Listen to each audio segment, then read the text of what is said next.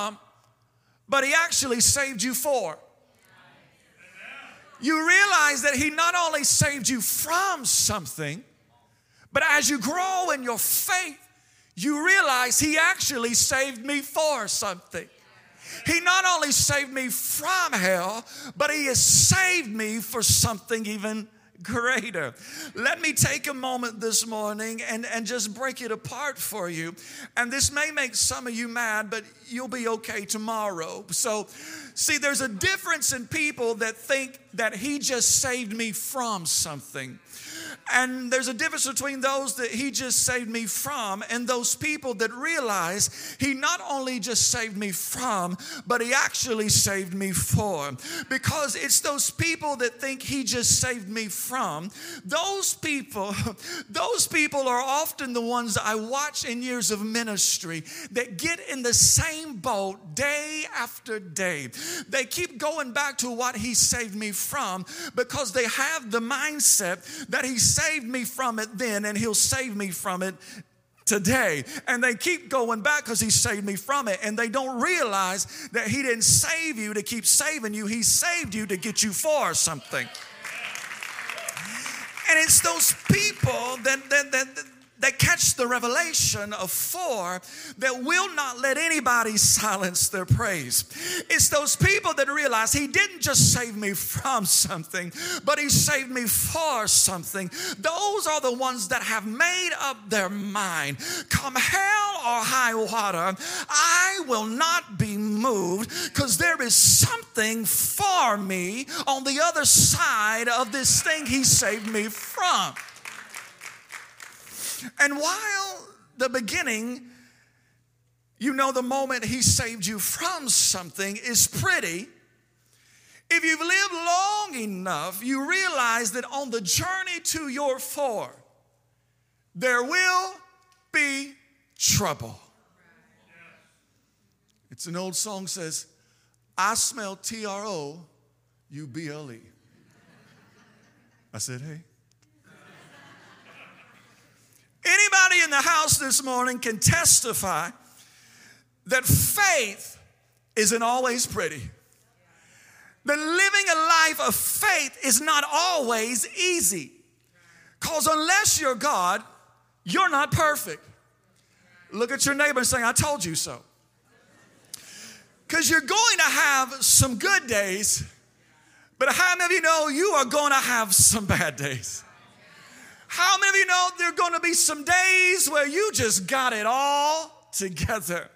And then there's to be some days you can't even get anything together. There's to be some days where you are living victoriously. And then there's to be some days where it feels like you are about to lose your mind. Anybody ever been there? There will be days of somebody got it. There'll be days of victory and there will be days of trouble. If you are truly living, you will face some trouble.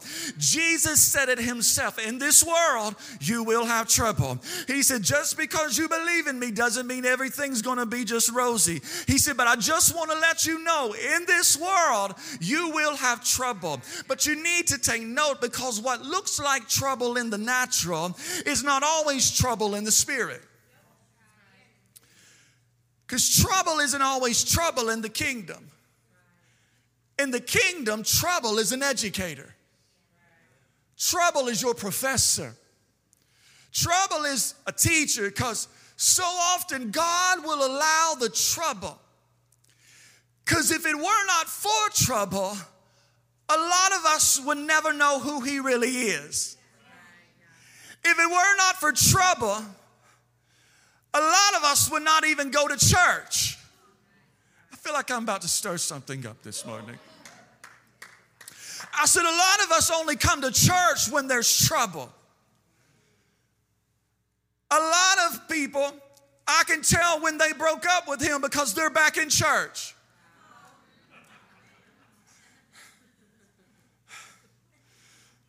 If it were not for trouble, some of us would never ever pray. And sometimes God will allow the trouble to educate us on what He saved us for. Because if it were not for the trouble, we would have stayed where we've always been. We would keep acting like we always act. We would behave like we've always behaved. We would keep doing what we've always done. But the trouble did not break us, it showed us that there is a deeper place to go. It showed us that there is a greater faith to be had. Because some of you would never found your strength if that man did not walk out on you. Some of you would have never discovered your gift if that girl did not leave you at the rock bottom. But it took the trouble. David said, Yea, though I walk through the valley of the shadow of death, because sometimes you'll never know the greatness of his glory until you've been in the lowest valley.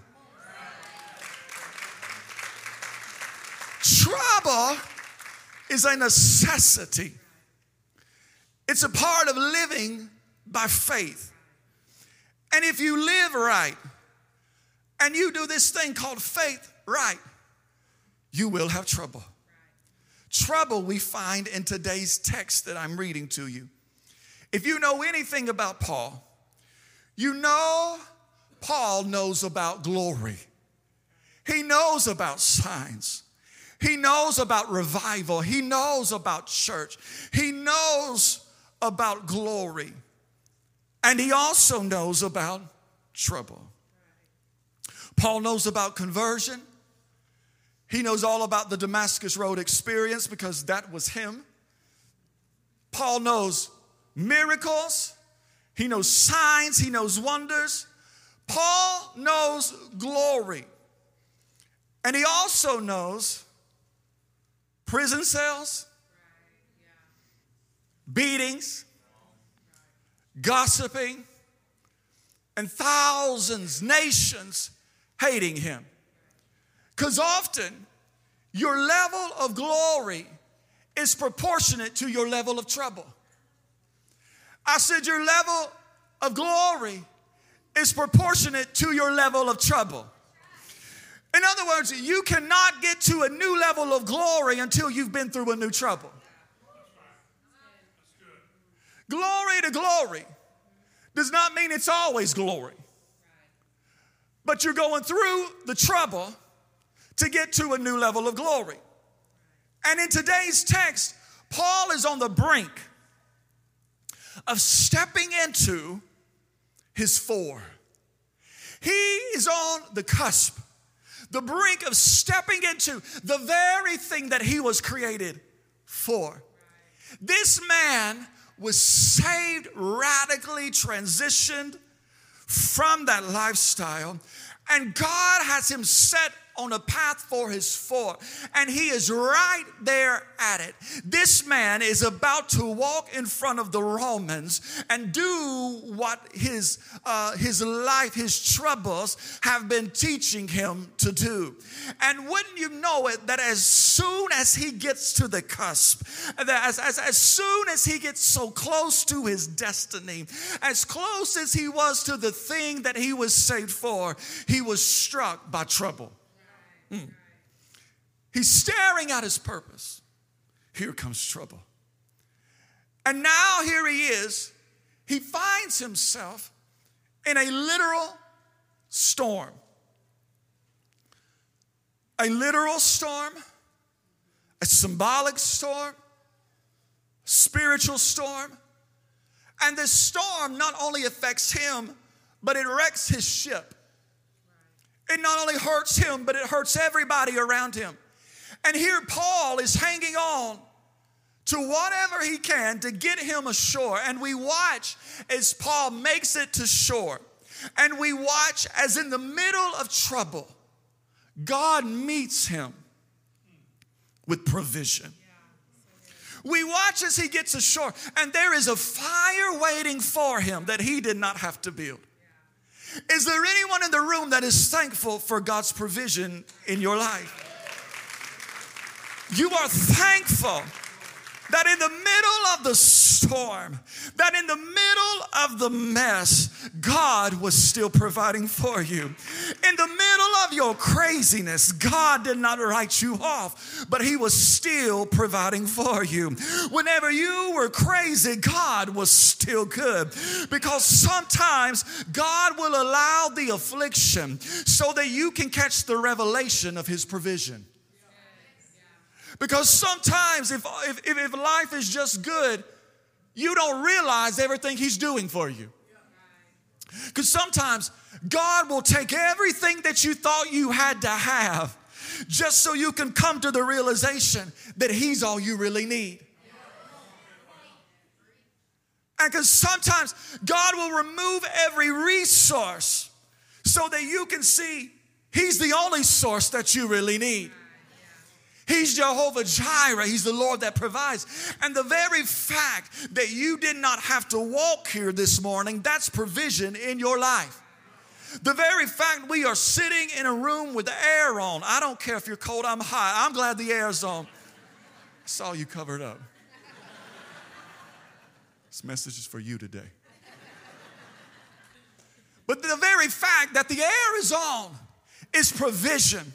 The very fact that that you just inhaled breath, that is His provision for you. God's never done anything for me. You just breathed, didn't you? If you've got breath in your lungs, if you just inhaled, that is His provision for you because that is the purpose of breath. That the breath you just took in, you turn it around and give him praise. He's providing you with breath so you can provide him with some worship. The word says, Let everything that has breath, let everything that I've provided for praise me. And hell gets nervous when you catch the revelation He is all I need.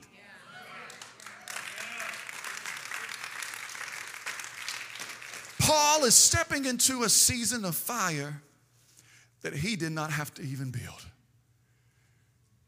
And we watch as Paul catches the revelation of God's provision. This is another reason I love Paul. Because the next thing we see him do is he just don't say, well, there's a fire. But we watch as he starts to gather the sticks. Because Paul understands that even though God provides it, it's our responsibility to maintain it.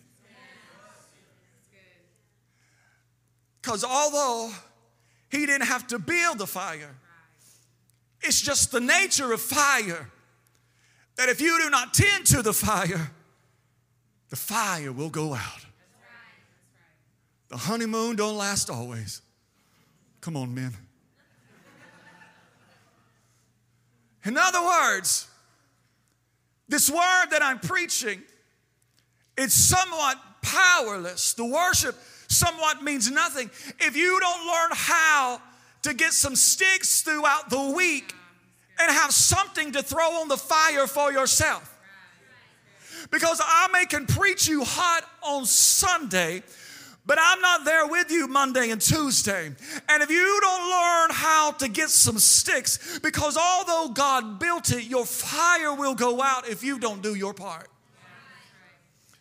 Because so often we live in a society, in a culture that we'd rather blame the pastor, we'd rather blame the church, we'd rather blame the president, we'd rather blame uh, the systems and structure of a nation on the reason there's no fire.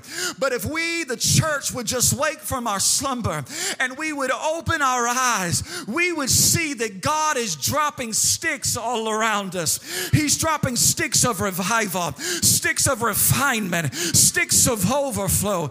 And He's not just just looking for a church that likes fire, but he's looking for a church that will pick up some sticks and contend to the fire that he built.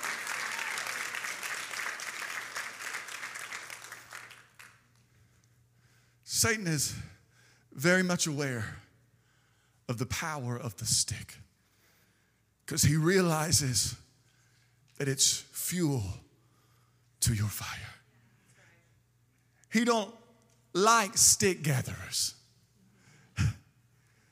He don't like churches that know how to work.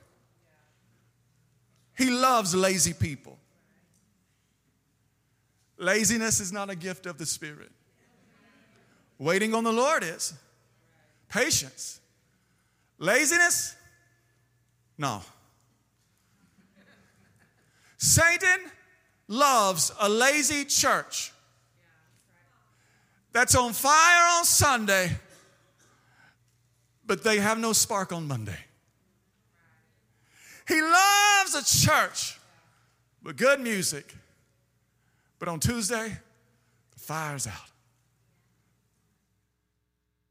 He loves a lazy church. He loves a people that cannot gather their own sticks. And in the middle of gathering what you need in life, when you were in the process of saying, I'm ready to start tending, Lord, I want to give you some advice because in the middle of gathering what you need, there's always a chance that you'll get something you don't want. I'm just out here trying to get what I need. I'm just out here trying to get what I need. I need a little loving. I'm just out here trying to get it. And then whenever you get that love and you realize that ain't what I really wanted. I'm just out here trying to get a job. You get the job and you realize that's not what I really wanted. Because sometimes when you're out in life and you're gathering the sticks, what you need, you sometimes get what you really don't want. Because we watch as Paul gets something that he did not want. Because God wants us to get the stick, but the enemy wants you to get the snake. And guess what? When you're in the sticks, you're also in the snakes. I mean, hidden in the sticks, there's always a snake hidden in the middle of revival, there's always a snake. Hidden in overflow, there's always a snake. Hidden in women of fire, there's a snake. Hidden in unity, there's a snake. Hidden in the sticks, there's always a snake undercover. I mean, just look at Jesus. He's gathering the sticks, he's gathering what he needs for his ministry, he's gathering disciples. And as he's gathering, he gets a little bit of Judas. He was gathering what he needed. He got what he didn't want, but he still used it. Because God wants you to get the stick, but the enemy wants you to get the snake. Well, Pastor, how do I determine what's a stick and what's a snake? How do I determine who's a stick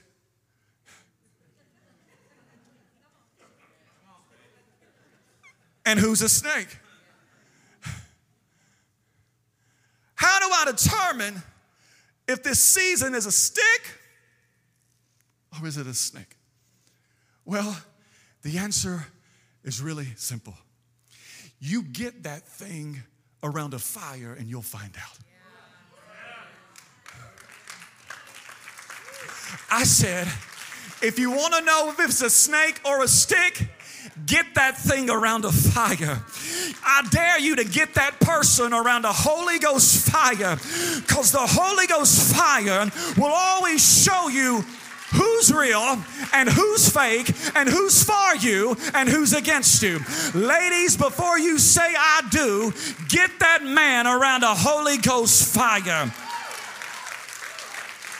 Men, before you pop the question, you get that girl around a Holy Ghost fire because snakes are slick. They blend in well, they can deceive you. But if you get that person, that thing around a Holy Ghost fire, and that thing starts to squirm, that thing says, I don't know about this. Let me tell you, it's not a stick, baby, it's a snake. Gossipers don't like fire. Backbiters don't like fire. Pot stirrers don't like fire. Religious folks say they do, but they don't like fire. Naysayers don't like fire. Dividers don't like fire. If you ever want to know the truth about somebody, get them around the fire. That's why I always want this church to be on fire because it keeps my haters away. It keeps liars away. It keeps gossipers away. I I wish I had somebody who said, I always want to be around the fire because it keeps the snakes away. If you ever want to know the truth about somebody, get them around a Holy Ghost fire. Woo. Paul is doing life. He gets near the fire, and the snake proved it wasn't a stick, and it struck him. Snakes don't like fire. See, not only am I thankful for the provision of God, but I'm also thankful for the protection of God. Anybody thankful for the protection of the Lord? Because there were times when we should have died, but His protection. There were times when I should be laid up somewhere, but His protection. There were times, but His protection. There were times when the weapon that was formed against me should have prospered, but His protection. But aren't you thankful that before it got to you, God got to it. And the church should praise God this morning for all the things He's protected you from. And the church should praise him even louder for the things you had no idea he protected you and your house and your offspring from. Let me remind the church why you are protected because you've got a weapon of protection. And that weapon of protection is the blood of Jesus Christ. I say to you, you've got the blood of Jesus and the blood is on your side. I don't know, evidently you didn't get that. You've got the blood of Jesus, and the blood of Jesus, if you are saved this morning, is on your side.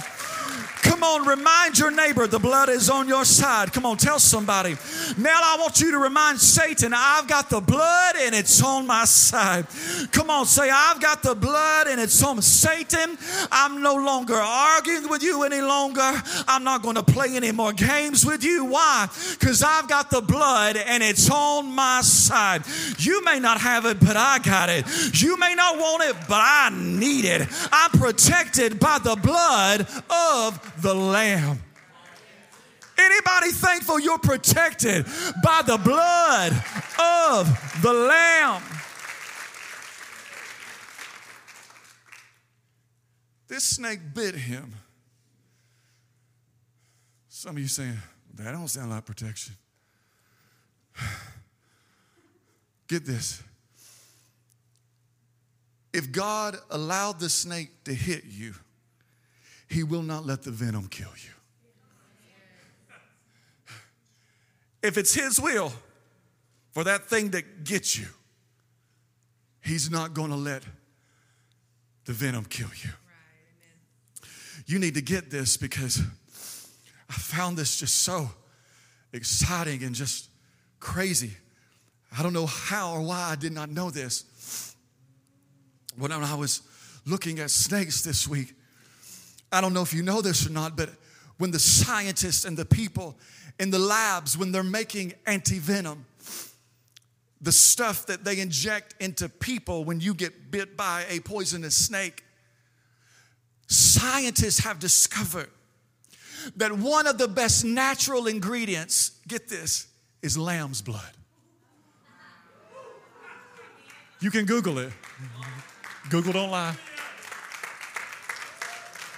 They have found that one of the best natural remedies to venom is the blood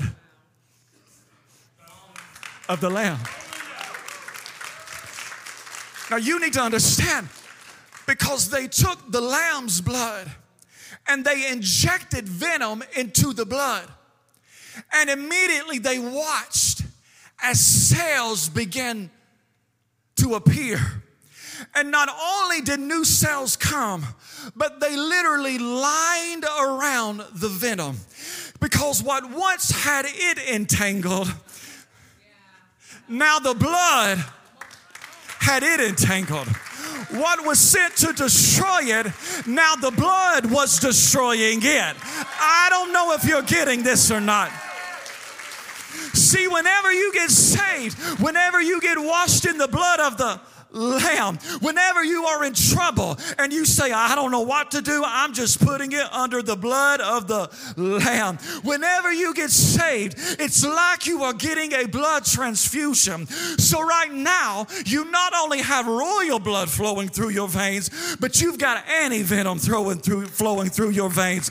And you've got to realize this it did not make lambs immune to snake bites. They could still get bit. They just ain't gonna die.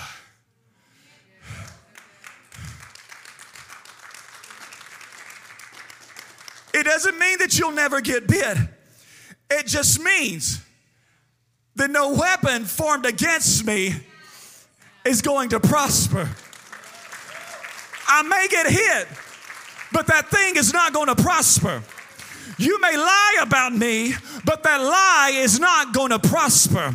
You may gossip. I don't know if you're getting this or not. You've got some anti venom inside of you. They may lie about you, but that lie is not going to kill me. Because if God is for me, who can be against me? We see a fire that is provision. We see a Paul that is protected. And now we see a Paul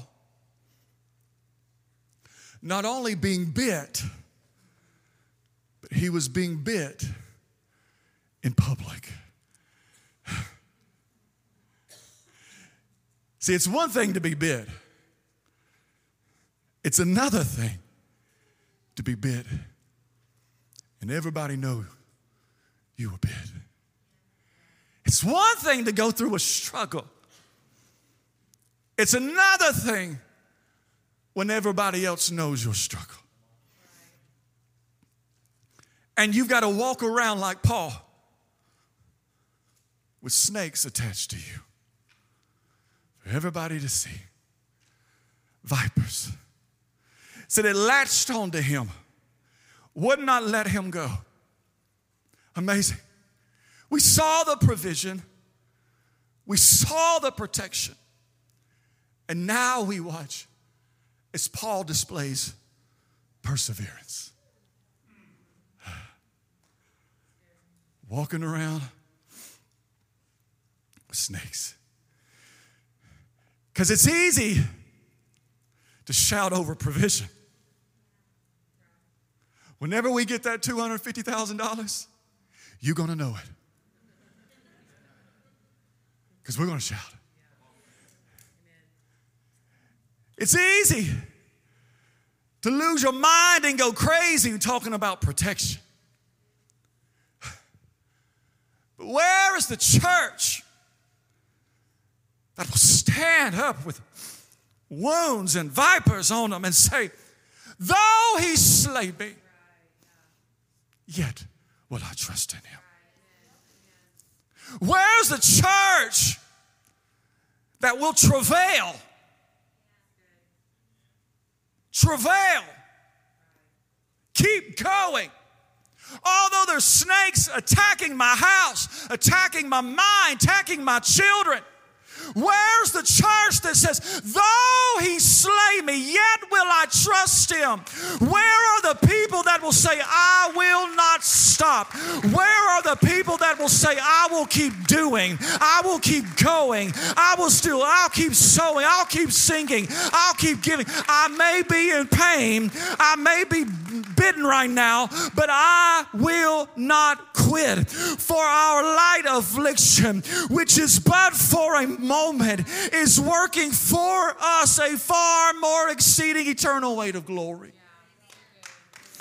Where's the church that will stand, even when it's not pretty, say, The Lord is good? Because listen, If you read this story, there were people in the background watching. Don't you love those people? Like peeping toms. What you doing? Oh, she got somebody new. And they walk around telling prayer requests because they don't want to call it gossip. If I were you, I'd pray for them. I don't feel free to say, but she had an affair. There's always people in the background watching. And they were watching to see if Paul was real. He should have drowned out there. Now he made here. Is he real? Now he's being bit by a snake. They were watching to see if this God that Paul was preaching about was real. And sometimes you got to get this. It's the people in the background. It's those people that I just talked about. They can't even see God. But the only way that this broken world may see Him is how well you handle your trouble.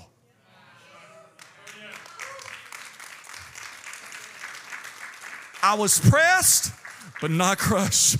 I was persecuted, not abandoned. I was struck down, but I wasn't destroyed. Why? Because I've got some perseverance in me, because I know He's provided for me. I know He's protected me, and I can stand here with vipers leashed onto me. I can shout when vipers have got a hold of my family. I can shout when the snakes of life have got my kids because I know in whom I trust. They're watching. Are you going to quit? The word said, Surely he's going to swell up. Some of you thinking, I've already swelled up. I'm swole in the wrong sense. Surely he's going to die. I mean, he made it shipwreck, bit by, he, yeah, he's going to die. Surely. Surely he's going to die. They're watching. Are you going to die? Are they're watching? Are you going to go back to what he saved you from? Or are you going to walk this thing out to what he saved you for?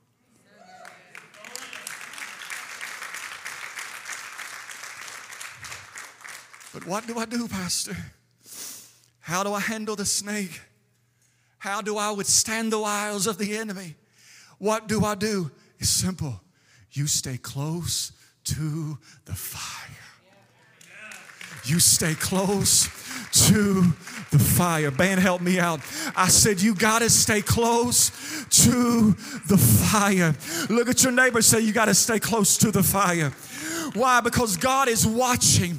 He is watching your faithfulness. He is watching your perseverance. He has watched you walk into this church carrying the serpents of life. He has watched you shout this morning, and you don't even know where your kids are because a serpent is squeezing the life out of them.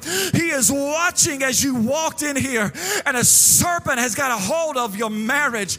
And guess what? This morning, I feel like the Lord is here and He's giving permission to shake it off. He's saying, shake off every demon, shake off every pain, shake off every struggle, shake off every snake that comes against your house, shake off that snake in your house, shake off that snake in your marriage, snake, shake the snake off of your children today. Why? Because the devil tried, but you are still here. Shake it off. Look at your neighbor and say, shake it off. Shake it off. You got to shake it off. Stand with me this morning if you're not. You got to shake it off. Problem is,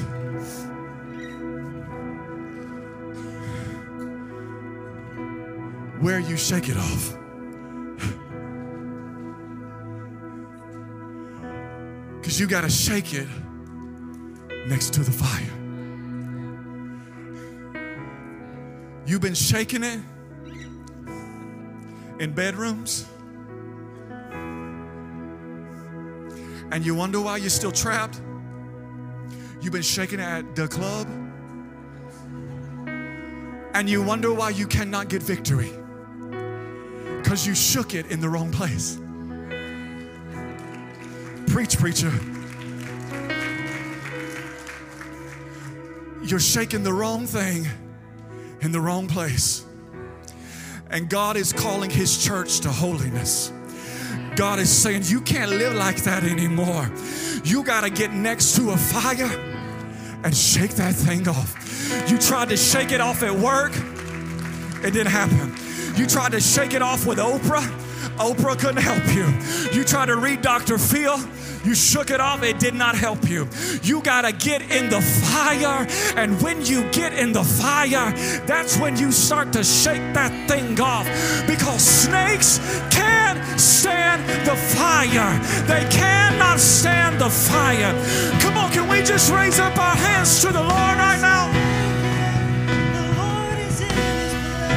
Come on, let's sing it out this morning.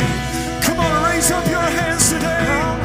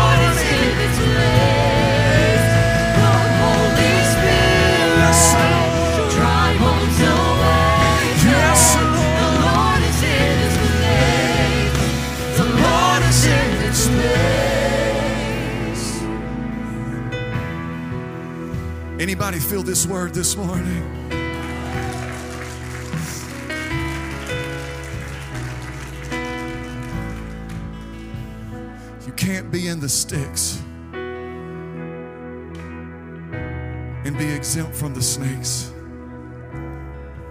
But you can be in the sticks and not be killed by the snakes. In it, not of it. I want to pray for some people this morning. I want to pray for some people that said, I've got some vipers, strongholds, things in life that have latched onto me.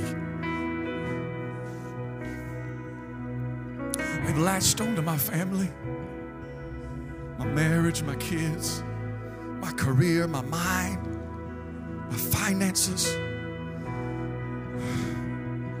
And I'm tired and I'm weary. And I'm ready for these things to be loosed.